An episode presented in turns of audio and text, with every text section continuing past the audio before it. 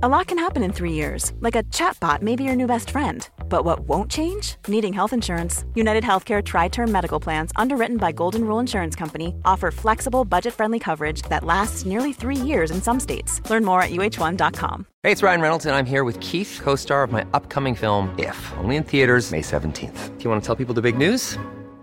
All right, I'll do it. Sign up now and you'll get unlimited for $15 a month in six months of Paramount Plus Essential Plan on us. Mintmobile.com slash switch. Upfront payment of $45 equivalent to $15 per month. Unlimited over 40 gigabytes per month. Face lower speeds. Videos at 480p. Active Mint customers by 531.24 get six months of Paramount Plus Essential Plan. Auto renews after six months. Offer ends May 31st, 2024. Separate Paramount Plus registration required. Terms and conditions apply if rated PG.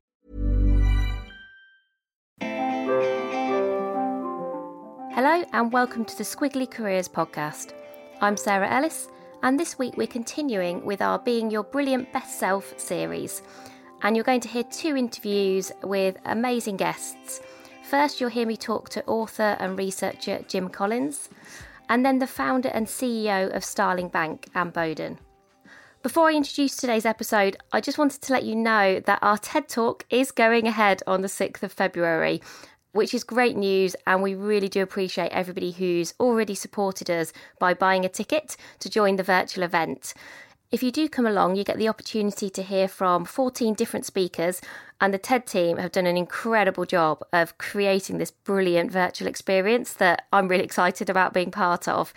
There are theoretical physicists that you can hear from, human rights barristers, climate activists, psychologists, poets, drag queens, and us. I feel like we are the least interesting in that list there, but it's going to be incredible. We had our rehearsal yesterday, and I can really promise that it will be insightful and really inspiring. So I really hope we can see some of you there. The team have worked incredibly hard to still make this happen virtually. So the more people we can get there, I think just the better I feel for everyone who's worked so hard to kind of make this happen. So on to today's episode. First up, you're going to hear me talk to author and researcher Jim Collins. I've been learning from and influenced by Jim's ideas and insights for what feels like my whole career. One of his books is called Good to Great, and I really remember reading that and reflecting on how I led my kind of leadership style, what it meant to be a brilliant leader. And then things like his book Beyond Entrepreneurship, which I think is a Bible for anyone starting out in their own business. He has a concept called the flywheel, which you'll hear us talk about in today's episode. And our business model for Amazing If is kind of based on this idea of a flywheel. And so far, so good. It seems to be kind of working out okay for us. Jim approaches his interviews in a way that I think reflects his work deeply thoughtful, considered, and curious. I was incredibly impressed by how much time, effort, and energy he invested into preparing for, uh, and then the kind of conversation that we had together. And so, as a result, the conversation you're going to hear today is slightly longer than our usual podcast episodes. So, you might need to take two walks to listen to it or spread it over a couple of days, as I appreciate people have got a lot going on right now. But we really wanted you to benefit from as much of Jim's wisdom as possible. So, I hope a slightly longer episode works okay. So, I hope you enjoy the first part of this podcast, and I'll be back shortly to introduce Anne.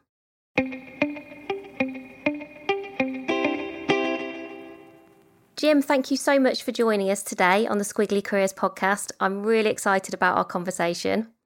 I have really been looking forward to it ever since I heard your voice in my ears from mm-hmm. this marvelous podcast the two of you have created. Oh, thank you. That's really kind. I actually want to start by exploring this idea of what it is to be an entrepreneur because these are people that you have spent lots of time with. You've kind of dedicated your life to really what does it take to start businesses, to grow and sustain successful businesses? For me, I don't think I would ever have thought of myself as an entrepreneur. It's probably not a word that would have sat well with me. I would have thought, oh, you know, I don't fit the mold, I don't look right, maybe I don't have the right skills. But actually, having spent time again with your work and kind of rereading some of it and absorbing some of your new work, I have started to perhaps reframe or reevaluate like what does it mean to kind of be a successful entrepreneur. So I wondered if that's where we could start with when we think about a successful entrepreneur, what does it take to be one? What do those people look and feel like?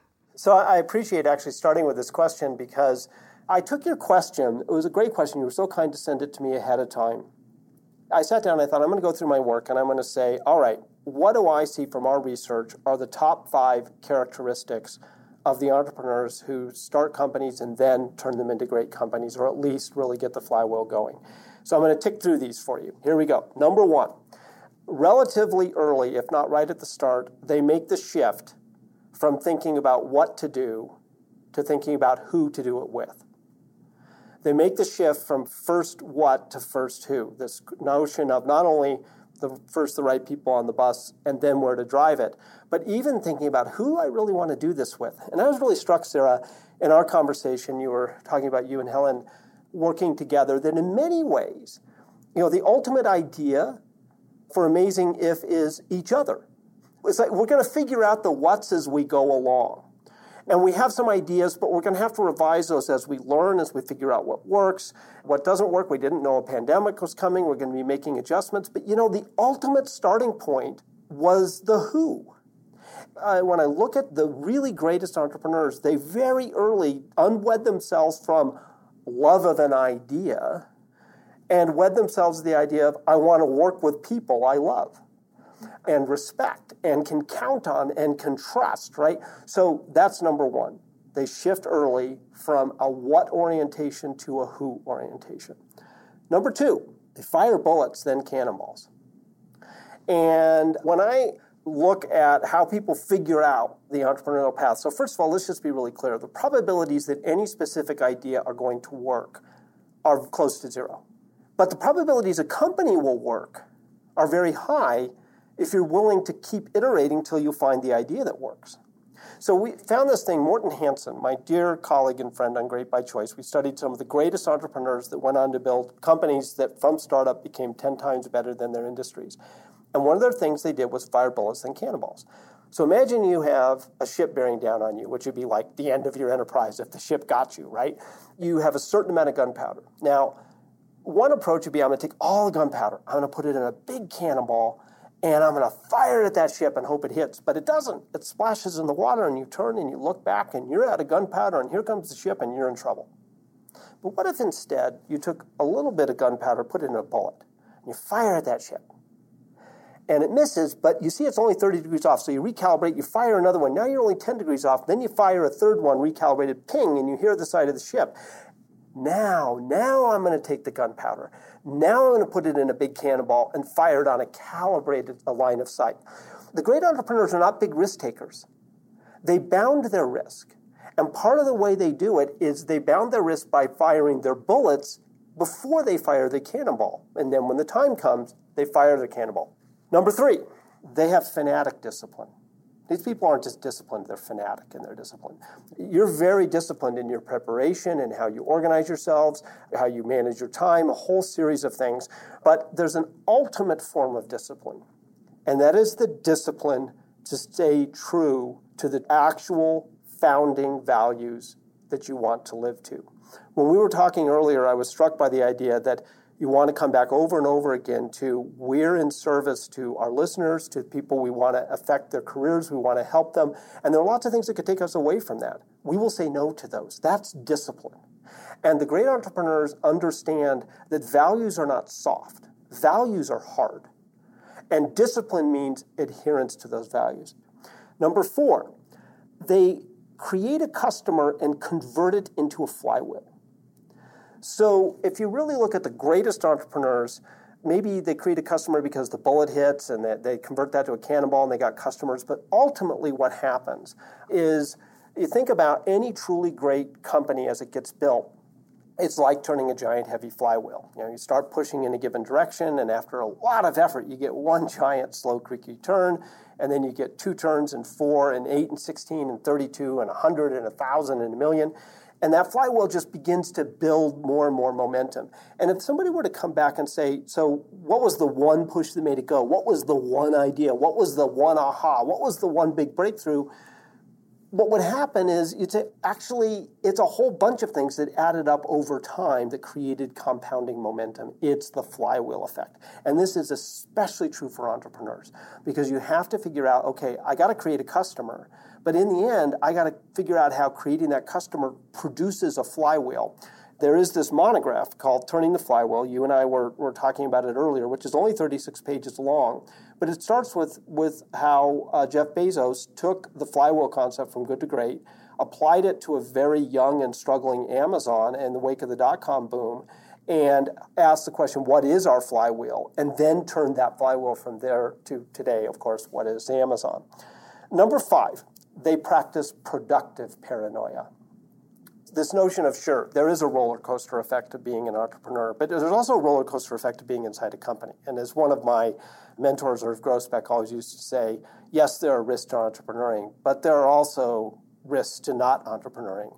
Political risks, or what if the company you're working for goes through a massive downsizing and you delivered great performance, but they just blew it, right? And then you're exposed, right? So there's risks there too. One of the differences with going out on your own not only is it a roller coaster, but it's a roller coaster that you can hit the bottom and then go right through and hit the ground, right? Bang, right? Over, ball game. And so what we found with the very, very best ones is they're always worried. always worried. I mean, they never stop worrying. They see the black cloud in every silver lining. They predict 11 of the last three recessions. And as a result, they're actually financially very conservative again, this notion that you think that entrepreneurs are risk takers. This is, for the best ones, this is not true. They take calibrated risks and they protect their flanks. And they're always assuming something's going to go wrong. Who would have predicted the pandemic? Yet here we are. And if you're financially exposed, if you haven't left yourself, if you've leveraged yourself too much, if you've left yourself so you have no bandwidth or no buffers, that's when you hit the death line in some form. That's when you lose all control. And so the best ones we found is they're always asking, what if, what if, what if, what if? And the key thing is this is as you begin to generate fuel in the business, always be putting some reserves away. Uh, we found that the best companies early in their history begin carrying three to 10 times the cash to assets ratio of the less successful companies. Doesn't mean they have three to 10 times the amount of cash, because they could be a small company, but the cash to assets ratio, and they shun losing control of their financial destiny. So those are the five that I would give you. There's often things that I just really I underline and I keep coming back to. And you do say about entrepreneurship and entrepreneurs generally that it is all about cultivating your own style. Don't try to be someone you're not or to take on a style that doesn't fit. And I think that's such an important reminder for people that just listening to you there describe those characteristics of, you know, entrepreneurs who have grown and sustained really successful businesses. You don't have to look or feel a certain way that people can come from all walks of life with lots of different experiences. And then those things you described are things that we can, if it's something that you're motivated by, that is something that you want to do, I'm really confident that lots of people doesn't matter what you've done before or what career you've had to date that that it feels like it's possible for a really wide range of people. You don't have to look and feel like perhaps the entrepreneurs that we see so often maybe on TV or in magazines. In fact, I mean I've had the great privilege to study and also in some cases to get to know truly some of the greatest entrepreneurs and founders and company builders in all of corporate history. All of corporate history. And what you find is the range of styles is like the range of styles in music or the range in styles in painting or the range in styles in architecture. I mean, there's a range of styles, range of personalities. Some, like Wendy Kopp, one of the greatest entrepreneurs of all time, founded Teach for America, now Teach for All, very quiet, very reserved, very, very much really good at sort of figuring out how to lead an entire community to leadership. It's a very different style than, say, someone like Steve Jobs, who was also one of the great entrepreneurs, right? Very different style. So the key is what's your style? And what is your style? These ideas, the who, the bullets and cannonballs, the discipline, the flywheel build, all that, that's nothing about your personality. Yeah, and I think that's so interesting. You talk a bit about this idea of foxes know many things, but hedgehogs are good at kind of knowing one big thing. And I couldn't resist asking about it because I was thinking, I'm personally a bit of a jack of all trades.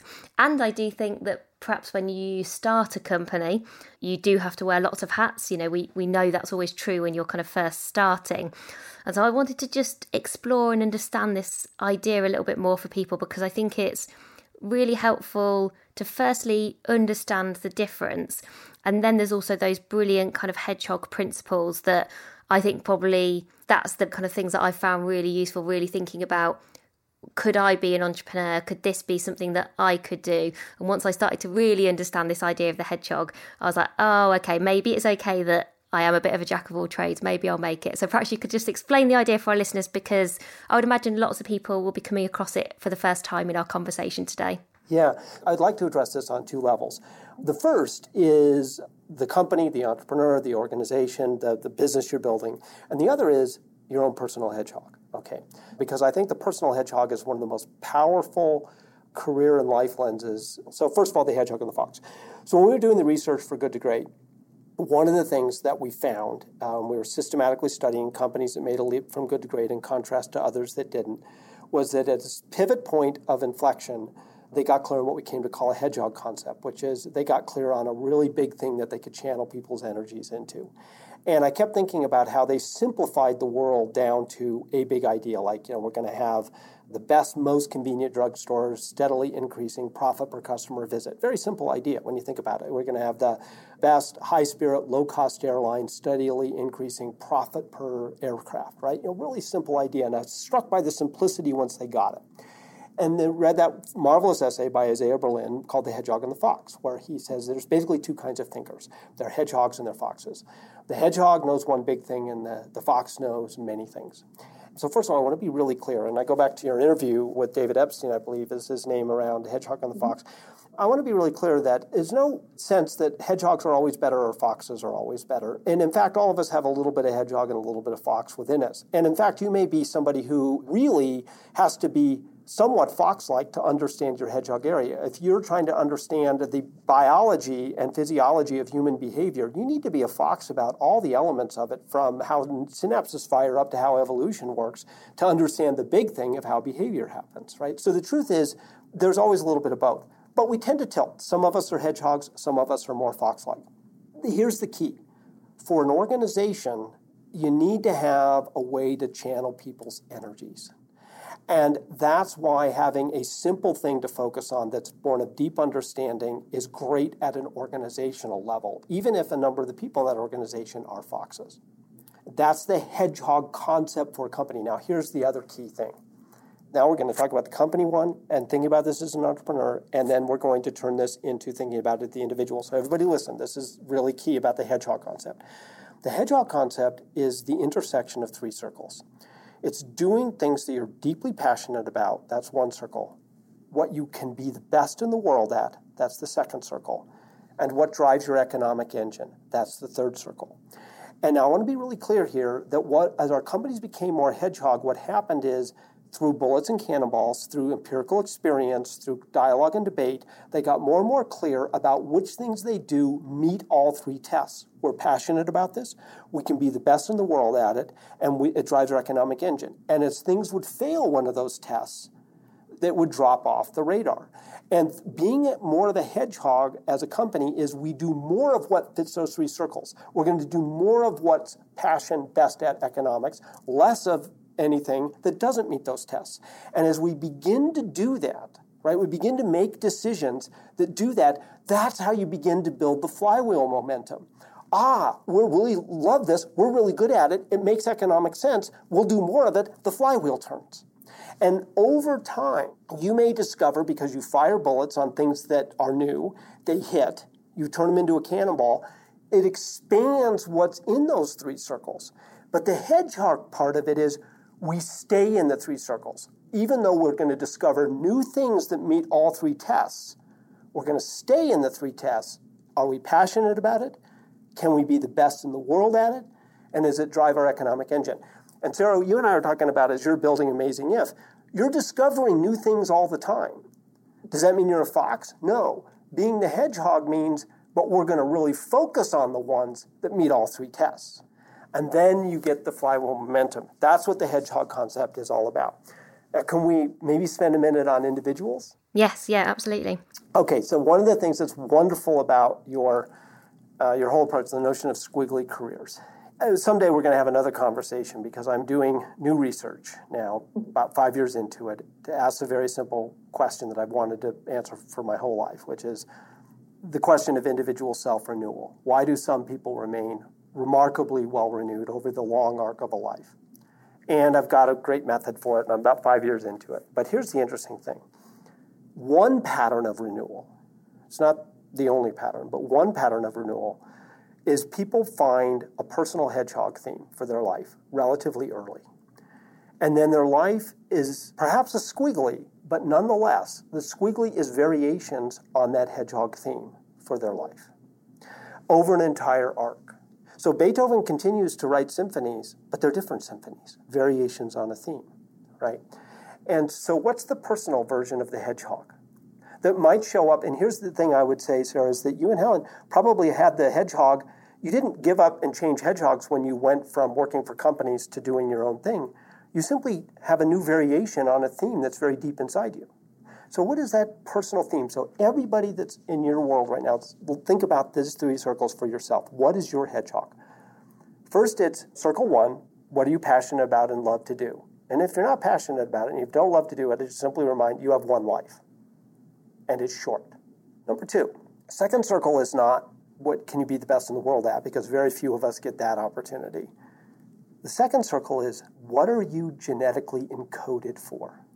What are the things that when you do them, you just sort of feel like it's not that you're good at it, it's that you're made for it. And I personally resonate with this because I was a kid that was really good at math.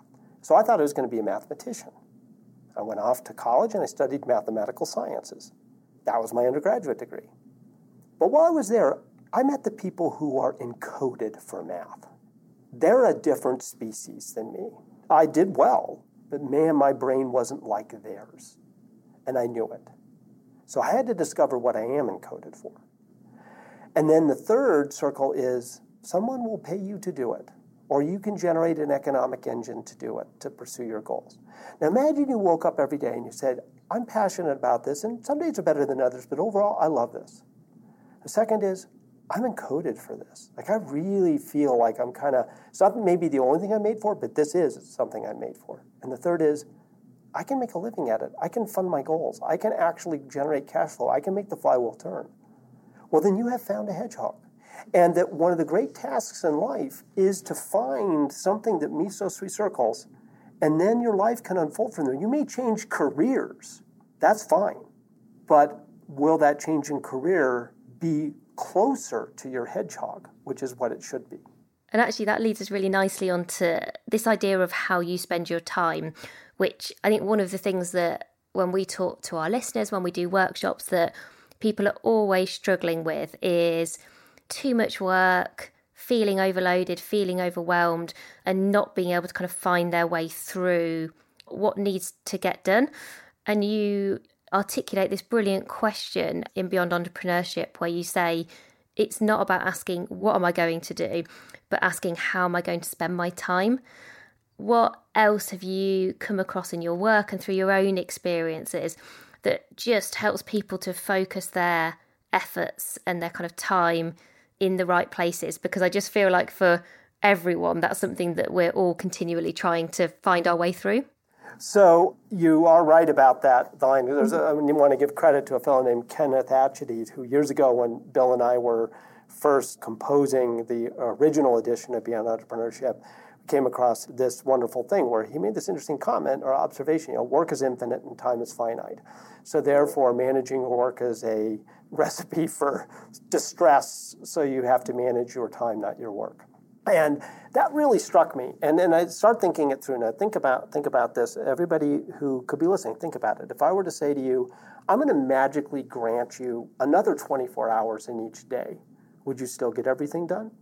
I'm going to magically mm-hmm. grant you 72 hours in each day. You still wouldn't get everything done.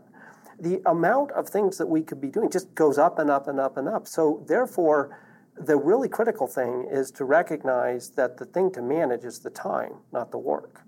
And I have found, I may want to share, I, I you know, I, I, know that you you and your listeners really like to benefit from some specifics that are helpful. And I'm not a time management expert, but I have drawn from people I've researched and just some of my own experience. And I want to share a few of the things that I think are helpful. One is something that I came across in a research in the building of Intel. Andy Grove, one of the great chief executives, had a very interesting comment, which is never let go of your calendar. Don't let other people put things on your calendar. You might think it's efficient to delegate that people can put things on your calendar. You have basically then just delegated the single most precious asset you have, which is your time and how it's used. Never let go of your calendar. Don't let other people schedule your calendar for you. Number two, set your 20 mile march. I found this to be really helpful. Very brief story. When I was leaving Stanford and I, and I was launching out on my own, and I was no longer going to be in the organization structure of a university, I found myself thinking, you know, I really need to think about how best to use my time, right? Going back to this question. And I was very clear I wanted to remain true to the research, doing new work. I didn't want to just have one book. I wanted to have new ideas and thoughts and the flywheel and all these things that would come later. I wanted to ultimately do research that would lead to them. So, how do I stay true to that when there's going to be all these other demands on me? So, I asked a bunch of friends of mine in the university how does an outstanding professor use his or her time? And the answer I got back was 50, 30, 20. 50% in new creative work, 30% in teaching, 20% in other stuff that just has to get done. I said, sounds good. So I bought a three category stopwatch, and I literally would go through the day switching on these three different parts of the stopwatch and totaling it all in a spreadsheet at the end of every day to see if I could stay close to 50, 30, 20. That became cumbersome. Then in Great by Choice, Morten Hansen and I had this insight that emerged from our research called the 20 mile march, which is this thing that you hit with a single metric, you hit with great consistency. Like I'm going to walk across the United States by doing 20 miles a day, no matter what, whatever it happens to be. And we called it the 20 mile march. I said, I can simplify this down to a thousand creative hours a year. So every single day, at the end of the day, I open a spreadsheet. Every day and I write in one cell what happened that day. I write in another cell how the day felt from plus two, plus one, zero, minus one, minus two to kind of do what I call happiness correlations to figure out what really does correlate with happy days and unhappy days. But the third is I put in the number of creative hours I got that day. And then the spreadsheet calculates back last 365 days and gives me a running total. And my rule is really simple. I have to stay above 1,000 creative hours every 365 day cycle every single day of every single year for 50 years. And by having that one metric, now there may be a day where I get zero, there might be a day when I get eight, but the net total, and I'm tracking it all the time, I know the one big metric of where my time goes. And I make sure I stay on it no matter what. So each of you would be thinking, what's my 20 mile march? It might not be creative hours. It might be time with building my teams. It might be time on R&D stuff. It might be, what's the one big thing that where your time should be like, this is the thing that should get a thousand hours a year. Every 365 days cycle. Measure it every single day and calculate the 365 back. Number three, put white space on your calendar. Block out time on your calendar, and you two have talked a lot about this, where it's just white space. There's nothing on it, and you can do this marvelous thing called thinking. Number four, one thing that's really useful, whether you're in a company or whether you're building your own, is I like to think in terms of your annual sets of threes, right? And you grade yourself at the end of the year. So you write down your top three things that you have to, you really want to get done for the year. No more than three. If it's only one or two, that's fine, right? Because it might only be only one or two, but no more than three. Number two, though, like a balance sheet, the top three things you're going to stop doing. Third is top three fun in life. Because you see, if when you go out on your own, because work is infinite and time is finite, if you don't actually make some fun and life objectives, they will get run over and destroyed by the amount of work. And then finally, I like to think of top three things to resolve you did this wonderful thing on, uh, I think it was in your productivity tips. I can't remember which podcast it was, but you talked about the importance of actually one of the things that should be on your list are not to dos, they're to things. Yeah. That's absolutely right because you have to have this sense of like, okay, by the end of this year, I've got three things I need to resolve. They're not to do, they're to get clear on. And so if you do that, but here's the key at the end of the year, you grade yourself relative to exactly what you set out in the first week of January. And you do it every single year, every single year, every single year, nonstop. Now, I guess I would offer one last practical thing is little story. It ties into the deadlines. The deadlines, we talked about that earlier. Deadlines stimulate progress, they provide freedom in a framework, and so forth. I call it cultivate your inner Teddy. So, what is cultivate your inner Teddy? Teddy Roosevelt, one of our presidents, used to really love to have freedom of how he used his time. And he, when he was president, he agreed to give a talk, I think at Oxford, and he was going to be taking a year off to go on like a safari after being president. So the question is when did Teddy Roosevelt prepare his talk for Oxford? He prepared it before he left the presidency a year in advance. And then he went off on his safari. And what Roosevelt did, one of the ways that he managed himself, was whenever he had a deadline, I have a talk I have to give at Oxford on a certain date, even if it's a year off, always get ahead always get ahead because that then gives you freedom in how you bet. If you know that you use your time best, say at a certain time of day to do certain types of work, if you wait until you're up against the deadline, then you may actually have to exchange some of your best hours that could be spent on something else to do that because the deadline is tomorrow. Whereas if before you'd said, I manage my time with these pockets of time best for preparation, these pockets of time are best for writing, these pockets of time are best for meeting with people, and if you're always ahead, always ahead, you're cultivating your inner Teddy, then you have freedom of choice about when you use your best hours for these specific types of activities. And one of the things I found with the best folks that I've studied is they know which hours in the day are best for certain kinds of tasks for them to be the most effective. You run up against the deadline, you your, lose your freedom to do that. Like I have to ask because I think just listening to you there, I I was reflecting on. Yeah, I think everyone listening would be nodding their heads. They'd be like, "Yeah, that's kind of what I was doing as I was listening." And I know you can't see me, but I was like, "Right, okay. Well, I think perhaps I do that idea in. I think I'm good at the calendar in the white space, though we do have brilliant team assistant Sarah who helps, but I am very clear about how I use my time and kind of when I use it. So I was like, okay, that's good. I was thinking, I don't think I've done the 20 mile march idea. And I, and I, I was thinking, I think for me, the equivalent to that might be something like learning hours. And that's often something that can fall by the wayside. And I think if I was more intentional, that, that would really help me. And I love all the kind of threes and how you review those what happens when inevitably life gets in the way?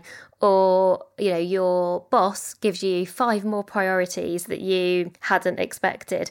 And i think the thing that we hear most commonly from people is that they don't feel in control. They don't feel in control of their time. They don't feel in control of the work that they do. And i do recognize that i think I sit here listening to you now, feeling pretty privileged to be doing what I do and I probably do have a bit more control and being able to implement those things. And and you know I am now my own boss. That is one of the advantages of, of doing your own thing. You you go well I can make that choice. What advice would you give for people who are thinking I really want to make all these things happen but perhaps they feel it's hard in the context they're in? Yeah. I have two angles I want to take on this and I, I really want to speak to people's suffering on this actually because it is suffering and I think it's actually barbaric to rip away people's sense of being able to have freedom in how they use their time to do their best work. So, the first thing I want to say is I actually want to speak to all of you out there who lead and manage people. Do not do this to your people. Again, it's that notion of yes, you need deadlines, you need clear frameworks, you need agreed upon objectives, all those sorts of things, but they are there so that you give people freedom so that you give people freedom so that they can manage themselves to do their best work. And we all know life intervenes. Okay, all of a sudden some major thing happens. And it's like we didn't expect that the pandemic hit, right? And so we're sitting here, we're going to have to build, I'm in our little studio that we built it, we're going to have to change some things to adjust our studio, et cetera. Okay, that's reality. Life hits. I mean, it's what von Clausewitz calls the fog and friction of war. That's reality. But, you know, that doesn't mean that just because reality can be brutal upon us does not mean we have to lead our people in a brutal way. And so when that happens, you recognize and you say to people, look, this huge thing, this massive rock just, just dropped in the water and completely displaced a whole bunch of water. We need to think very hard about what can we do, what can we not do, and I'm going to explicitly absolve you of this deadline over here because this is all of a sudden taking a priority. But if you just drop things on people that essentially rips away their sense of control, you are doing managerial and leadership incompetence. It is unenlightened. What you always want to be doing is when people should have the freedom to manage themselves this way because the objectives and the deadlines are so clear that you can walk away and say, Let me know if you need anything. So that's number one. If you're managing and leading people, lead and manage other people the way you would want to be managed. Second is, this is one of the reasons why I feel that it is in many ways less stressful to be an entrepreneur. Think about what really causes stress. You think about entrepreneurship as, oh, it's risky and it's scary and it's stressful. Well, there's risk and stress in all parts of life. But having no sense of control is very stressful. And when you go on your own, it's scary. But because you're making the decisions about how you allocate yourself and your resources, in many ways your stress goes down. And there's one other piece to this I actually think, I've mentioned this multiple times, most entrepreneurs are not risk takers more than others. What they have is a greater, more comfortable with ambiguity. If I work in a company, there's less ambiguity. I know I have a job. I know I have a paycheck. I know I have all these things, right? There's lower ambiguity. But your risks are still high. And your stress is still high. And your lack of being in control is still high. You go on your own, it's more ambiguous. You didn't know how you were going to put together all your clients this year when the pandemic hit. It's ambiguous. We don't know how it's going to happen, but we will figure it out. And we'll have a portfolio of clients, right? That's more ambiguous rather than a single job with a paycheck. And what I really like to challenge people to think about is maybe when you think you're risk averse, you're really just averse to the ambiguity. But once you embrace that ambiguity, you actually might get more control. And this is probably an unfair question because you have spent time with so many exceptional entrepreneurs and really interesting companies. And actually, it's always one of the things that I enjoy about all of your work is the opportunity to discover or read more about you know some organizations you're very familiar with like amazon and, and kind of where they've started and how they've grown and then others that are new to me and i kind of learned their stories through your work but i just wondered is there someone or a particular organisation that you just particularly feel an affiliation to or have been really inspired by as part of all of the work that you've done, perhaps particularly in terms of Beyond Entrepreneurship 2.0? So I'd like to, to highlight two aspects, uh, highlight one person uh, that I actually wrote this about in Beyond Entrepreneurship in the 2.0, and then make a general point.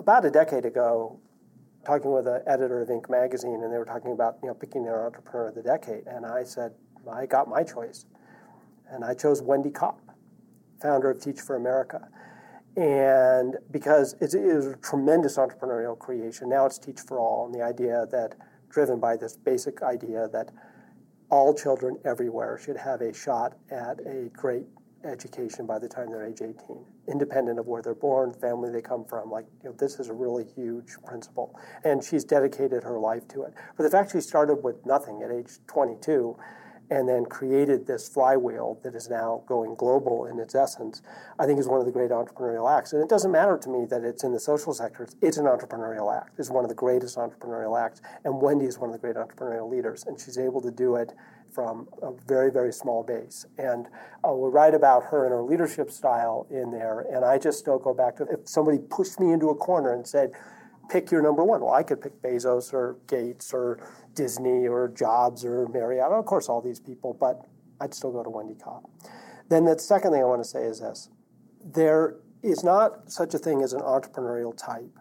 Our research very clearly shows that there isn't like this entrepreneur who starts and then they have to be pushed out by the professional managers who can now be the real people to build the company because you it's going to outgrow you.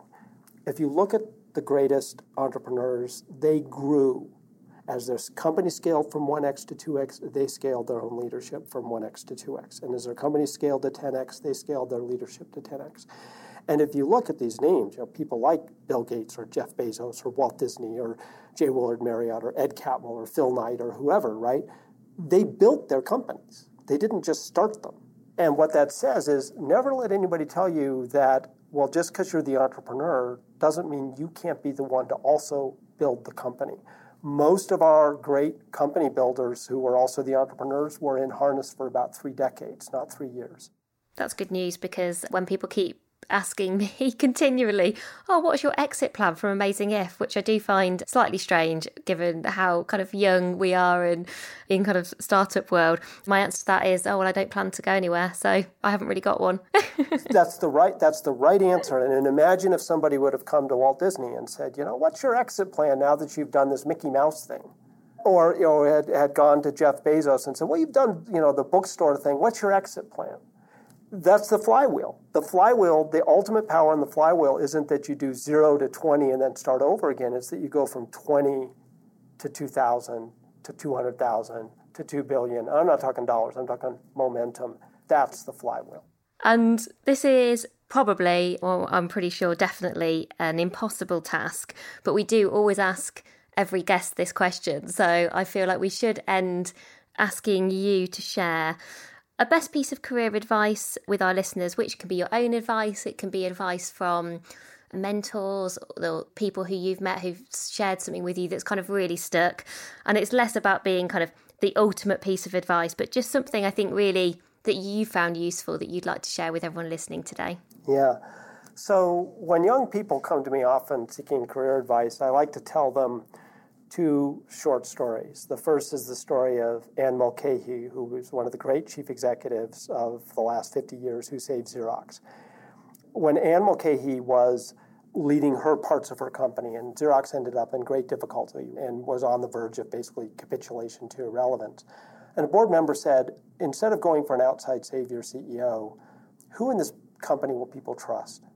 Who in this company will people trust that that leader would make the best decisions they would really believe in that person's integrity and capabilities.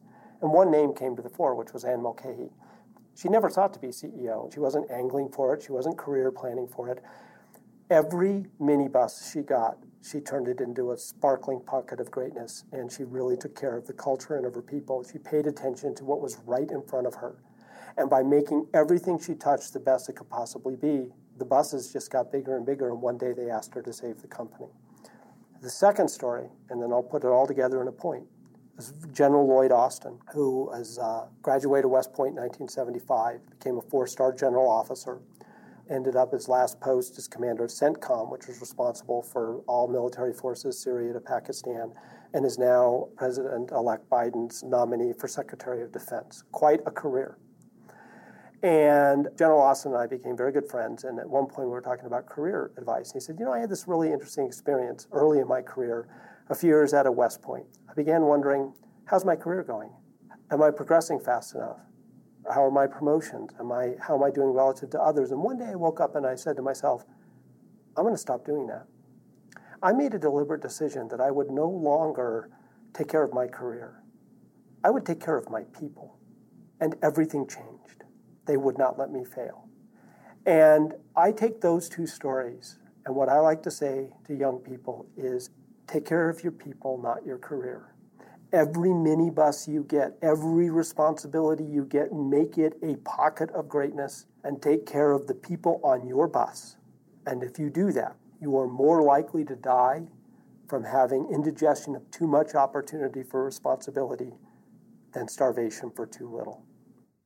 I suspect that's very good advice, not only for young people, but for everyone working. I think that's pretty universally applicable for all of us to bear both of those things in mind. And I love the idea. It's such an evocative story. I now can't help but think about sparkly minibuses. I've just got I've just got ideas in my mind of people making these buses absolutely the brilliant, best sparkly, shiny things that they can be, which is really nice.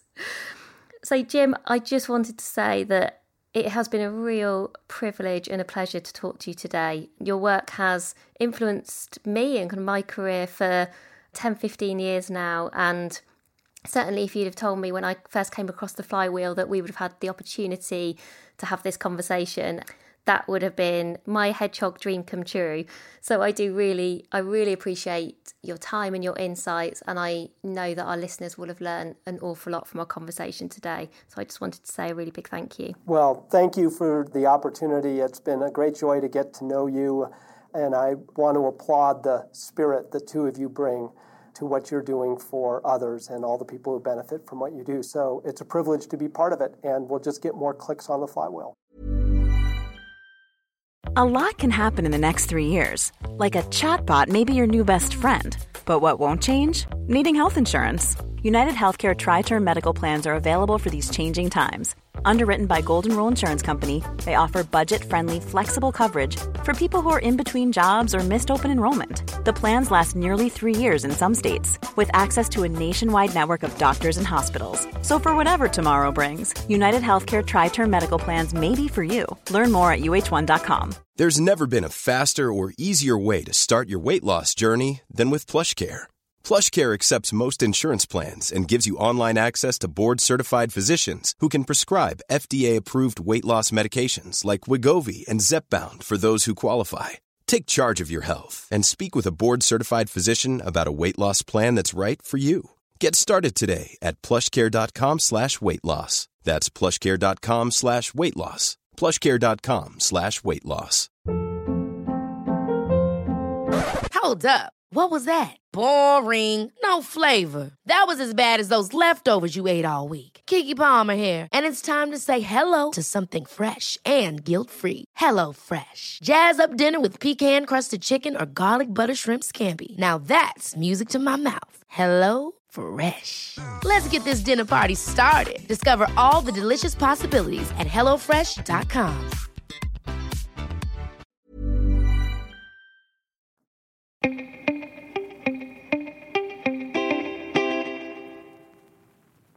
I hope you enjoyed my conversation with Jim. And if you are discovering his work for the first time, or you've got any questions about what we talked about, please do get in touch with me. I could talk about Jim's work a lot, and it's something that I would have a lot of fun doing. You can direct message me on Instagram, where we're just at Amazing If. So if you want to know which book to start with, or if you want to know a bit more about any of the concepts, I probably can't do quite as good a job as Jim would do, but I will do my best to kind of navigate you to things that might be useful. We thought that as well as discussing entrepreneurship, it would be useful to hear from someone who is living and breathing that reality day to day. Anne Boden is the founder of a bank called Starling, and they're a UK mobile bank. She isn't, I don't think, your stereotypical entrepreneur, which is one of the reasons that I was so keen to talk to her. And we'll discuss kind of why not and what that means. What I really enjoyed about talking to Anne is she is straight talking and honest and funny. So hopefully it's a kind of uplifting and interesting conversation. She was actually awarded an MBE for services to financial technology in 2018, which is probably just a kind of small slice of showing just what an impact she has had on kind of that industry as a kind of challenger. I think she's probably a challenger entrepreneur and she's created a challenger bank. And her book, Banking on It, is a really fascinating read. I don't want to give you any spoilers, but if you quite like a business book full of drama, which is not necessarily how you describe most business books, that is definitely banking on it because it is such a roller coaster ride. And actually, just the relationship between her and then things like Monzo, the bank that some of you will know, and how that came from Starling and that relationship. And like I said, I don't want to say too much, but yeah, it was a, it was a real roller coaster ride to read. So if you're looking for something that's a bit different, maybe to your average business book, maybe check that out. But for now, I hope you enjoyed my conversation. I'll be back at the end to let you know what's happening next week. So, Anne, thank you so much for joining us today on the Squiggly Careers podcast. Well, thank you for inviting me, Sarah. It's a pleasure. I'm going to actually start having read your book, which I have to say was a real roller coaster at times and gave me so many fascinating insights into the world of entrepreneurship. I'm going to start with something you actually say at the very end of your book. And you said female bosses suffer from boiled egg syndrome. And then you go on to say, were either too hard or too soft, but never quite right. And actually, throughout the book, when I was reading, it was really clear, certainly to me, and I think you you mentioned it a few times, that perhaps when you were starting out into kind of the world of fintech, you perhaps didn't fit the mold of the, you know, hipster look-alike that lots of people who are kind of in that world look and feel like. I mean, certainly there's not many female fintech entrepreneurs anyway. And actually, even women running their own businesses who are getting investment, those numbers continue to be really low. And so I was really interested to start today's conversation with just what has helped you to have the self confidence and belief in what you were building, just given you wouldn't have had, and probably still don't have, lots of examples around you to learn from or learn with. Yes, that phrase, the bald egg syndrome, you know, never quite right. It's something I picked up in my corporate life, actually, yeah. in that women are very harshly assessed. Uh, women have to achieve a, a higher bar to get promoted and get to the next level. And they're always criticized for being too soft or too hard and too aggressive. And my advice to lots of women in business and in corporate life is not to be too sensitive to that criticism because you always get it. What I'd like really to talk about perhaps next is the fact that yes, I've been I've been in finance all my life, I've been in technology all my life, and now an entrepreneur. Very, very few women each of those categories. But it is what it is. You have to get on with it. You have to be resilient and you have to enjoy all the breaks you get. There's one of the chapters in your book, which I think is, is literally just called Get On With It. And it talks about the importance of you have just got to do stuff. You've got to start testing. That's how you make progress. You've got to put stuff out there. And that's, you know, that's a sentiment that we hear a lot when we talk about kind of starting at businesses. But it is an incredible challenge within banking just because of the amount of regulation that that industry has and so there's there's an awful lot that kind of has to be done before you can kind of release anything into that wider world.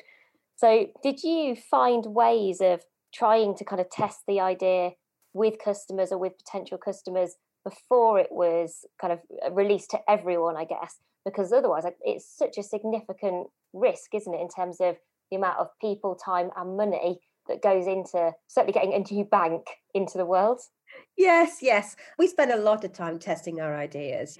We spent a lot of time talking to customers about how they use money and how they save and how they go on holidays and try to get insight. But nothing's as powerful as actually launching your product and seeing how people use it. That is the most important thing. Doing plans and coming up with concepts is not as good as actually trying that idea it's a bit of a difficulty with a bank because you have to have a oh. banking license before you can actually start testing things. But it's so important, you know, to get out of the bedroom where you're planning things and actually do stuff. Go and talk to real customers. Go and talk to people who are likely to use your product. And as soon as you have something, go out there and get a real customer to use it. It is the greatest feedback you can ever have. Lots of people will tell you things about your product. And those people don't necessarily know anything. Some of the advice I have for people is to be very careful when taking advice. Lots of people will offer you advice without a real any credentials to give you that advice. So good idea to ask lots of people and ask around, get lots of feedback, and it's nothing like real customers to give you that feedback. What helped you and still helps you to stay optimistic on the very bad days or when things aren't going the way that you'd hoped?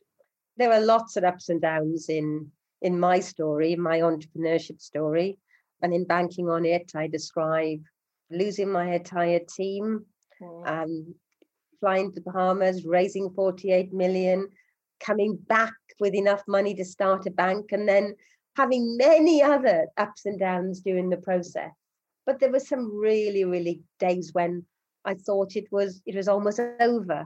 And yes, it was almost over. Uh, on one occasion, I resigned. So yeah, I've had horrible days, but I think if you can survive for the following day, you realize that things get a bit better. And it's all about resilience. It's all about not giving up. It's all about realizing that things can get better if you keep plugging away. And I kept plugging away and I managed to rebuild the organization from the ground up again. I think those near death experiences with a business are the days that actually give you the resolve for the next time it happens. So when I have tough times now, I think about February 2015 and think I survived and I can survive again. I think if you survive those really, really difficult times, it does give you energy. It does give you resolve. It builds on your optimism. I'm very optimistic. I'm really excited about Starling in the future. And who'd have thought we now have 2 million customers, we have a billion and a half of lending, 4 billion of deposits, and we're growing very, very fast and we just hit profitability. So things are very, very good at the moment. But that's because there were dark days. And I used those dark days in order to build the resolve to drive a, a successful business. And I'm interested actually in, in how you think about success, both for yourself personally, when you're thinking about career success, and also for Starling. Are your success metrics kind of very linked to, you know, some of those numbers that you just described to me? Or are there kind of other things that you kind of personally that are really important to you? I think success for me is really having a huge amount of pleasure in what we do.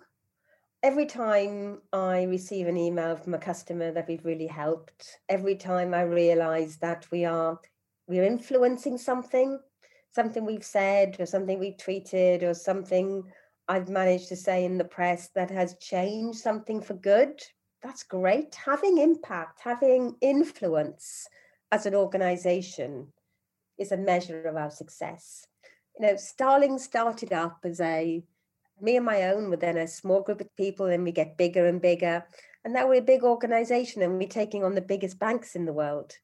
But the excitement comes when we can change things. We can influence not just our own customers' lives, but other banks' customers' financial affairs because they start copying what we are doing, and that's good. For many, many years, customers had a rough deal. And with banks such as Starling, customers are now getting a fairer deal. If we can shake up the market and make everybody more responsive, that's good. So, yeah, I like the numbers. I like it when we achieve our targets. But I also like having a voice and Starling having a voice and being able to change things for the better and how you know you're now talking to me and starling is you're not that plucky startup that you were previously where you were having to do five jobs at once. You have got lots of people as you talked about you do have an incredible amount of influence and impact now and responsibility. Being a bank of any kind is a big responsibility. And you share in the book that your permission to make mistakes i guess and to try things out and that can go wrong and probably in the early days you can say oh you know we're still learning we're still growing and perhaps you get more forgiveness. That changes that changes as you grow and as your relationship with your customers grows. But how do you balance that with then not wanting to fall into the trap of kind of ultimately then becoming one of those things that you really don't want to be which is one of those big organizations with lots of structure and systems that then slow you down and get in your way? And i i got a real sense that you're you're really desperate to not be that and to not become that. So, how are you thinking about that now so that you can kind of keep some of the goodness that I guess comes with being small and being able to make decisions kind of quickly and easily? Well, we've always been a bank. So, we have a banking license, and the bar for having a retail banking license is very high because up to £85,000 in the account is guaranteed by the Financial Service Compensation Scheme. So we've always had to have very rigorous processes. But I think that the most important thing for us as the leadership team in Starling is the organization as a heart. And our customer service people still feel for people who are from all walks of life that have all sorts of great money stories and horrible experiences of money and when we treat customers just as numbers and we don't feel real sorrow when things go wrong for customers, I think then we've lost our heart. So I really believe in an organization that listens, mm. that owns a problem, keeps things simple, and aims for greatness. That is what Starling's all about. And I'm interested to know from you whether you think there is a type of person who makes for a successful entrepreneur whether there are specific skills that you feel are really must have in your opinion, or whether perhaps lots of different people can be successful entrepreneurs and it's more about kind of doing it in your own way. Because so often we hear from entrepreneurs who perhaps have always been entrepreneurs, you know, can never imagine having worked for someone or kind of within big organizations. But, you know, you have the advantage of experiences and jobs in lots of different places, working with lots of different people. So I'm just wondering now, with the kind of the benefit of that experience, what your view is on successful entrepreneurship generally. Well, when investors and advisors looked at me, they didn't see an entrepreneur. They thought I had very, I didn't have much of a chance to be an entrepreneur. I was somebody who had spent her whole career working in large organizations. I'd worked in some of the biggest banks in the world. I was a senior executive that had never had to really struggle to raise money or I'd seen the hard times of entrepreneurship. So I was seen as being a very unlikely entrepreneur. But I knew very much inside me that I had the ability to, first of all, change, to respond. I also had the resources to take a risk. I find that people early in their career and later in their career can take bigger risks. And perhaps I wouldn't have taken this risk in my 30s or 40s, but mid 50s, I was prepared to do it. So I think from my perspective, people can change at different times in your life. Perhaps you have a different appetite to risk. So, yes, I was a very unlikely entrepreneur, but I was up for it. I wanted to do it. And I took on the challenge of doing something awesome that never been done before. I decided to build a bank that was very different, that had all new technology, that was really technology focused. And the majority of people said it cannot be done. And the majority of people thought that a woman in her 50s couldn't do it, especially one that had never been an entrepreneur and had spent her whole life in big jobs in corporates. But I did it. I very much hope that people can see that as an opportunity. You can change, you can embrace something different. And there's a huge amount of opportunities out there if you really want to do it. And I think that's so encouraging for people to feel that and to remind ourselves that where we are today isn't where we always have to be you know, on average now we know that people have four or five different types of career during their working life, whether that's changing from working in big organizations to working for yourself, whether that's changing the sector or the kind of discipline that you're part of. But if people are listening now, so it's going to be January 2021 where a lot of people listen to this and they are thinking, this is the year that I might scratch that itch. So lots of people do have an idea and, you know, and are really tempted to kind of start their own business, to do their own thing, whether that's one that gets investment or just one that they fund themselves. Do you have any questions or just thoughts that you would encourage people to ask themselves kind of as part of that process of thinking, is this the right time? Is this the right year to make that happen? Take a little step today. Lots of people come to me and ask me, I'm thinking of starting a business, I'm thinking about uh, doing something. And I ask them, well, why didn't you start working on it last night? don't wait, just do it. And if you can't sit down on that laptop and start working on it, if you can't reach out to people and say, I have an idea, perhaps you're not right for that particular idea or it's not the right time for you. So, in the next hour, why don't you just start that business? Why don't you just write that email? Why don't you just reach out? It'll take you less time to start and to make the first step than think through the logic of what you're going to do next.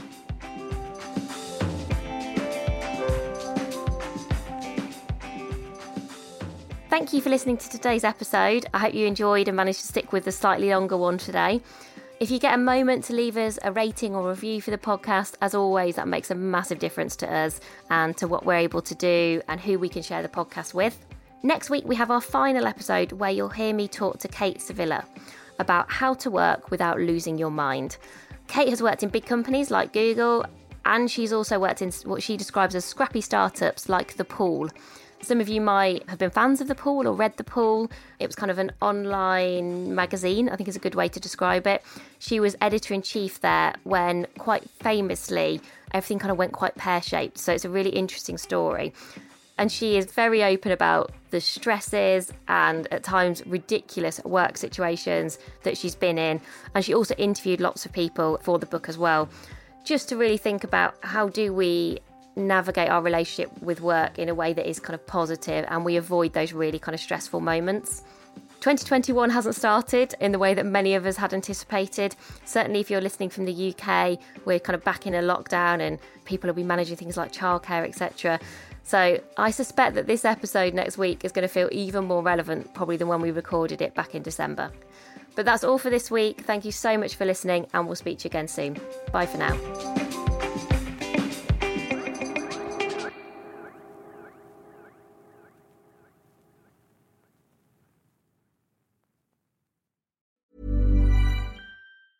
Ever catch yourself eating the same flavorless dinner three days in a row? Dreaming of something better? Well, HelloFresh is your guilt free dream come true, baby. It's me, Keke Palmer. Let's wake up those taste buds with hot, juicy pecan crusted chicken or garlic butter shrimp scampi. Mm. Hello Fresh. Stop dreaming of all the delicious possibilities and dig in at HelloFresh.com. Let's get this dinner party started. AdWanted UK is the provider of single source media data for agencies, media owners, brands, and academic institutions. And thanks to our rebranded news offering called The Media Leader, we can also lead the way in championing excellence and inclusion in the media industry. To find out more, simply visit the media leader.com to subscribe to our daily bulletins. The Media Leader from AdWanted UK.